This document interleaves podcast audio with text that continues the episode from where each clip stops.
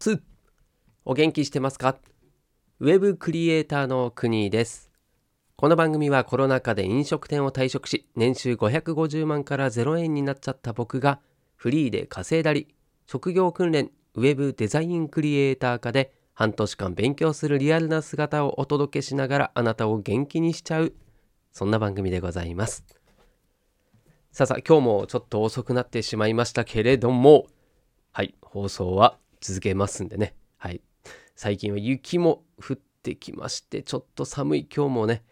はい作業場に入ってきたら0度ということでねもう10度以上まで温まるまで結構時間がかかってしまうということでアイドリングアイドリング時間が長いはいそんな時期になってきましたね。あなたは風邪ひかないように気をつけてくださいね。さて今日のテーマ。ネットビジネス。稼ぎ方この王道以外で稼ぐ道を僕は進んでいるみたいですというお話でございます。何の話かというとそのビジネスネットビジネスで言うとこう稼ぎ方の王道というのがですね大体決まっていて大体この流れだよねみたいなそういうのがあるんですけれども自分にはですねあんまり向いてないなっていうところがあって、まあ、ちょっと路線をかなりいろいろ模索した結果今振り返ってみると王道通ってねえなっていうふうに思ったので逆にこれはうん僕と同じようにですねネットビジネス、まあ、王道で言うとこうクラウドソーシングって言われるですね。まあ今結局自分で仕事を受けられない例えばフリーランスで個人でね例えば会社に直接行ってそこで仕事くださいって言ったってねもう何者かも分かんない人にいきなり仕事を依頼するなんていうのは、まあ、なかなかないですよね。まあ、そうなると、まあ、誰かにちょっとあの仕事を探してるんでいい仕事あったら紹介してくださいって言って、まあ、そこにですね手数料いくらか払って仕事を受注するっていうのが、まあ、クラウドソーシングと言われるものなんですね。まあ、例えばうんとあれ求人募集ありますよね。あれも、まあ、それの、なんで、求人バージョンみたいな感じですよね。えー、仕事じゃなくて、えー、人、人を紹介する。で、それの人じゃなくて、仕事を紹介するのがクラウドソーシング。はい。っていうものですね。で、まあ、クラウドソーシングで有名なところで言うと、えっ、ー、と、クラウドワークス。これちょっとややこしいですね。クラウドワークスと、あとはランサーズ。これが有名ですよね。まあ、その他にもですね、例えば、えっ、ー、と、ちょっと種類というか、路線違うけども、えー、ココナラ。これも有名ですよね。まあ、そんなこう、自分のスキルを売るみたいなこともできるし、まあとは、えー、 Wantedly とかね。うん。あと、ちょっと SNS に近かったりするんですけど、こう、 LinkedIn とかですかね。あの辺も、ま、有名どころだと思いますね。はい。で、まあ今、そういったですね、探せばいくらでもあると思うんですけれども、ま、全部共通して言えるのは、まあ、仕事をですね、あまあ、あ全部じゃないですね。えっ、ー、と、 Wantedly とか、 LinkedIn とかは、まあ、直で、え、クライアントさんとつながれるケースもあると思います。はい。あるんですけれども、まあ、クラウドワークスとかランサーズ、ココナラとかっていうのはですね、手数料かかりますと。つまり、自分がクライアントさんに対して働いた分の対価をいただけないということですね。えいくついくらかいくらかっていうのが吸収されちゃうわけですよね。まあ、そこはちょっと、うんまあ、紹介してもらってるからしょうがないと思います。うん、なんですけれどもこれのですね一番のこう僕が合わないなと思ったのが初心者にはですね結構茨の道なんですよ。もうね自分にある程度こう特殊な能力がある人はこういったクラウドソーシングを利用するっていうのは大いに有効だと思います。それである程度実務実績を積めばその先の未来っていうのも待ってるんですよね。まあ、直の案件を受注していくというような流れっていうのがいけると思うんですけれどもこのね最初の最初のつまずきっていうのがですねもうこれ初心者あるあるなんですよね。うん、で僕がまさに合わなかった合わなかったというかその気が進まなかったっていうんでしょうかね。そう実際にうんとね2件か3件ぐらいなんですよ。あの募集してみたのが。うん、だからまあ何て言うんですかねこうやる気ねえじゃんって思われるますよね。それしかやってないんだったらそれは稼げねえじゃんって思うかもしれないんですけれどもどうにもですねその初心者がこう手を挙げてですねでうん仕事やりたいですって言ってもその周りにはですね猛者がいっぱいいるわけですよ。で自分がクライアント側だったらまあそれはね猛者をお願いするわけですよね。でただ猛者は猛者ってななおかしいな えっと芸達者芸達者じゃないスキル高めの方はですね高い人は当然単価も高いしそういったものを狙ってるわけですよね。うん、なんで、まあ、ここはマッチングという意味ではよりこうスキルが高い人に関しては高いお金を払って受注するんだから、まあ、これはまあある意味合ってるんですけどもだけどじゃあその初心者を採用するクライアントさんっていうのはどういう、まあね、気持ちで募集してんのって言ったら、まあ、安くて、まあ、特にスキルそんななくてもまあいいやって思ってる人ですよね。そうなるとですね、まあ、よっぽどいい人がいたらなんとかねそのそういった初心者を育てたい。もしくは最初安くてもやってくれる人そういう人を自分で育ててその中で光る。もうなんか原石みたいな。そういう人が見つけたらその人を育てる、うんまあ、昔のあの寺子屋とかってまさにそうですよね。うん、そういったところでうんできる人はいるかもしれないんだけれどもほとんどの人はやっぱり初心者なんで疲弊するんですよね。で安い単価で労働を強いられてそしてなんとかそこで実績コツコツ積み上げてそして実っていくっていう人も確かにいます。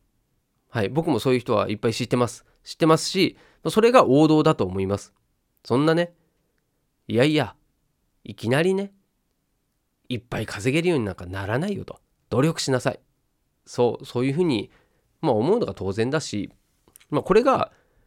うん、まあ王道当たり前っちゃ当たり前かもしれません。うん、で僕は別にそれをね否定するつもりもないし自分が合わなかったってだけでだしそのそういうやり方をしていると、まあ、実際ね実力つくんですよね。うん、なんでこれは、まあ本当、あの、王道だと思います。はい。で、何もそこは否定はしないと。うん、だけど、まあ僕と同じように、ちょっとそれはというふうに、な、なんなんですかね、その意義というか、できれば初心者なのになるべくいい仕事したいというか、こう価値のある仕事をしたい。まあそれも結構ハードル高いと思うんですけどね。うん、なんで、まあ、今回ちょっとテーマに挙げてますがその王道と逆の方向に僕は進んでたなっていうのをよくよくね今振り返るとああやっぱりクラウドソーシング嫌いなんだなって自分でもちょっと思うんですよね。で、えーと、クラウドソーシングの仕事が嫌いというよりはそういう初心者でその案件をするっていうのがちょっと嫌なんですね多分ね。うん、なんで、うん、ある程度違った形で実績を積んでからクラウドソーシングっていうのはちょっとやってみたいなって逆にね思ったりしてます。なんでちょっと王道と逆かなって思うんですけどもじゃあ僕はどういうふうにその王道と逆の道を進んで、まあ、それでも、まあ、今月ですねちょっといろいろありましてうんとね11月は20万はいけそうなんですよ。うん、先月が10万でその前なんてうんと4万とかなので、まあ、ちょっとこう少しずつねこう上向きになってるような状況です。でじゃあなんどういうふうにすればそう稼げるようになっていけのいけるのっていうところを、まあ、簡単にですね今日はお話ししたいと思います。で、まあ、結論王道の逆なんですけどつまりもういきなり直接クライアントさんから仕事をもらうっていうことですねさっき難しいよって言ったことなんですけれどもまそれの何回も言ってるんですけどね言ってるんですけどそのいきなりクライアントさんに営業に行くっていうのはやっぱりそれもスキルが必要だったり何かしらのですねこうバックグラウンドが必要なんですよね。それはもうないんですよ僕は。ないので今までねあのお寿司に行ってましたとか接客してましたっていう一店長だったんですね飲食店の。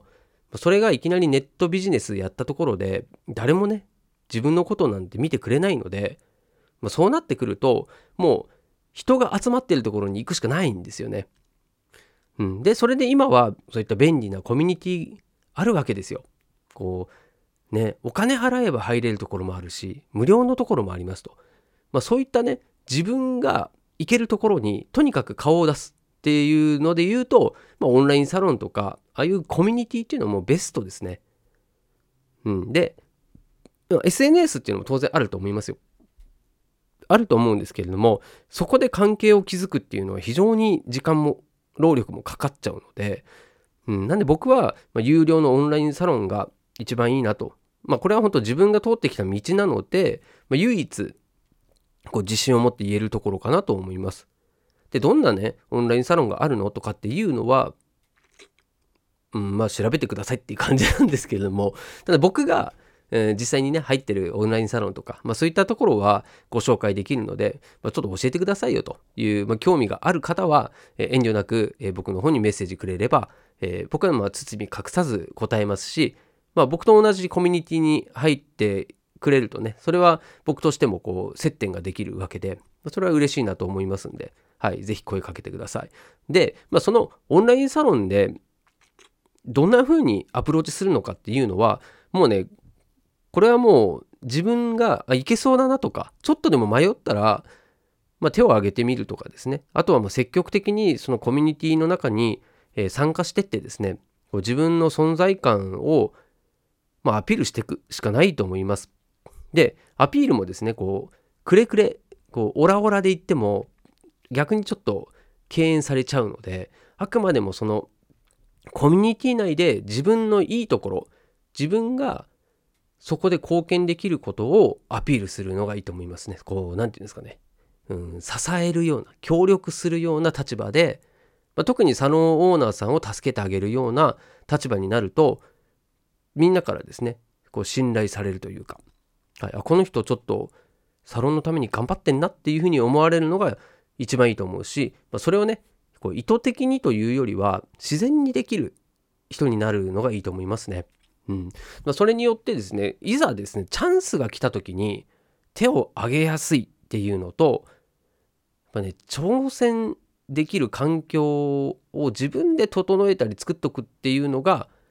理想ですね。うん。迷った時にすぐ手挙げられるっていうのはもうねやっぱりそれそこにたどり着くまでのもうこう準備があるんですよね心もそうだしあとはそのコミュニティ内での自分のポジションだったりもそうだと思います。別になんか偉い人になる必要は全くないのでとにかく愚直にそのコミュニティのことを愛すということですね。それに尽きるんじゃないかなと思います。うん。もうね裏も表もなく素のままの自分でいてコミュニティ僕こんだけ好きです。そういうような態度をしてる人は必ずね見てる人がいて好かれるんですよ。そう。でまあそれをきっかけにですね仕事っていうのは僕はクラウドワークスクラウドソーシングクラウドソーシングで仕事を受注してコツコツするっていうのもすごいそれも努力することによって実る方法だと思うんですけれどもその単発の仕事で、まあ、そこのクライアントさんと仲良くなるというのはあるかもしれないんですけど、まあ、オンラインサロンのコミュニティでこう深くですね深く人とのつながりっていうのができてる方がこう連鎖が起こるんですよね。もうぷよぷよ状態ですよ。ぷよぷよおかしいな。ぷよぷよは消えてくからダメですね。ダメだわ。はい。消えちゃダメなんですけどその 連鎖が起こる。起こりやすい。あと横のつながりができる。いろいろですメリットがあるんですよね。うん、で直接ですねうんこう縦の関係じゃないのでこういろんな情報をもらえたり他の人の状況が見れたりするんですけど、まあ、クラウドソーシングはもう直その何て言うんですかねその案件のみになっちゃうのでどんな人がやっててどういう状況なのかも分かんないというところで言うと、まあ、うん、なるべくならやりたくないですよね。でそこをどう見るかどう捉えるかっていうのは、まあ、あなたの相性だったりセンスだったりスキルだったりそれによっても全然違うので、はいまあ、僕は今回ねその僕はちょっとクライアントワークじゃないクラウドソーシングは、うん、合わない好きじゃないっていうところでほとんどやってないっていうことですね。はい、実際そこで仕事を受けたっていうのは全くないですから、はい、3件ぐらいなんか試しにちょっと提案してみたけどやっぱね気持ちが乗ってないんですよね。そうなるとねもう落ちるんですよ。うん、ねなんかこういう提案だったらいいよなんていうのを真似して出したりしたんですけどうんなんかねそんなに受けたいやりたいっていう自分がいなかったりするんですよね。うん、だそれはね金額云々じゃないんですよ。ねこれちょっと分かってくれる人いたらいいな。はい。まあねそんな感じでですねまあ今日ちょっとそのじゃあオンラインサロンでの立ち振る舞いとか実際どういう手順で仕事を受注するケースがあるのかとかっていうのも、まあ、以前話したかもしれないんですけれども、まあ、その辺りもですねまたピックアップして、はい、僕もこう仕事する、まあ、案件っていうのも変わってきたりしてるので、まあ、その辺も、うん、お話ししていけたらなと思ってます。はい、あと明日ですね明日うんと職業訓練の方でまたね課題バナー広告の課題をの発表するんですよ。はい、もうその課題は作ったんですけど、まあ、その課題作ったものに対してのプレゼンみたいな感じですね。まあ、そのことを明日ちょっとお話ししようかなと思ってるんですが、うんまあ、そこでもねちょっと触れようと、まあ、そっちの方が詳しく話そうと思うんですけれどもそのクラウドソーシングとかで提案するにあたってこう自分が何ができる人なのかっていうのをこうアピールすることが大事なんですね。でその時に提案書みたいなものを書くんですが、えプラスこうポートフォリオと言われるですね自分が何できるかっていうこう作品集みたいな、まあ、ブログはこういうの書いてますとかね、まあ、デザインだったらこういうのを今まで作ってました。あとはこういう案件を今まで受注しましたみたいなのをこうまとめたものですね。そういったものを出すんですけれどもこれもね初心者はそんなもんないんですよ。で実績ねえなんですよね。だけどまあ、今回ね僕職業訓練でいろいろ勉強したり課題を取り掛かるにあたってすごい思ったのはポートフォリオって実績なくてもできんじゃんっていうことなんですよね。はい。まあそのことはちょっと次回ですね。はい。細かく、はい、お話ししたいと思います。まあ、ポートフォリオ、実績でもなくても自分でね、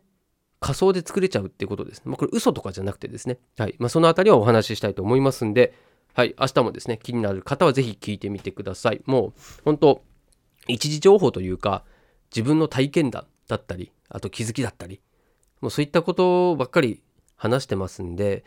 ニッチといえばニッチなんですけれども、こう、その辺にね、ない情報でもあるかなと思いますね。こうノウハウとかっていうのはそこら中転がってるんですけど、まあ紐解けばみんな言ってること一緒なので。なんである程度のエッセンスを、まあ、誰かからね限定で学ぶっていうのもいいと思いますね。23人ぐらい例えばビジネス関係のこう考え方だったり、まあ、今のこう世の中のトレトレンドとか、まあ、そういったものをですねこうあこの人ちょっといろいろ知ってるなっていう人を、まあ、厳選してその人からエッセンスをもらうぐらいでいいと思うんですね。ビジネス書とかも。それよりも、まあ、今こう実際に悩んだり苦しんだりしてなんとかこう稼いだり活動したりしてる人のこう生の声を聞くっていう方がよっぽど僕は大事だと思うので、僕はそれが大事だと思うしそういうのをですね役に立てられる人っていうのが、少しでもいたらいいなと思って、まあ、今回こうやってね今回というかこの放送でいろいろ話してますんで、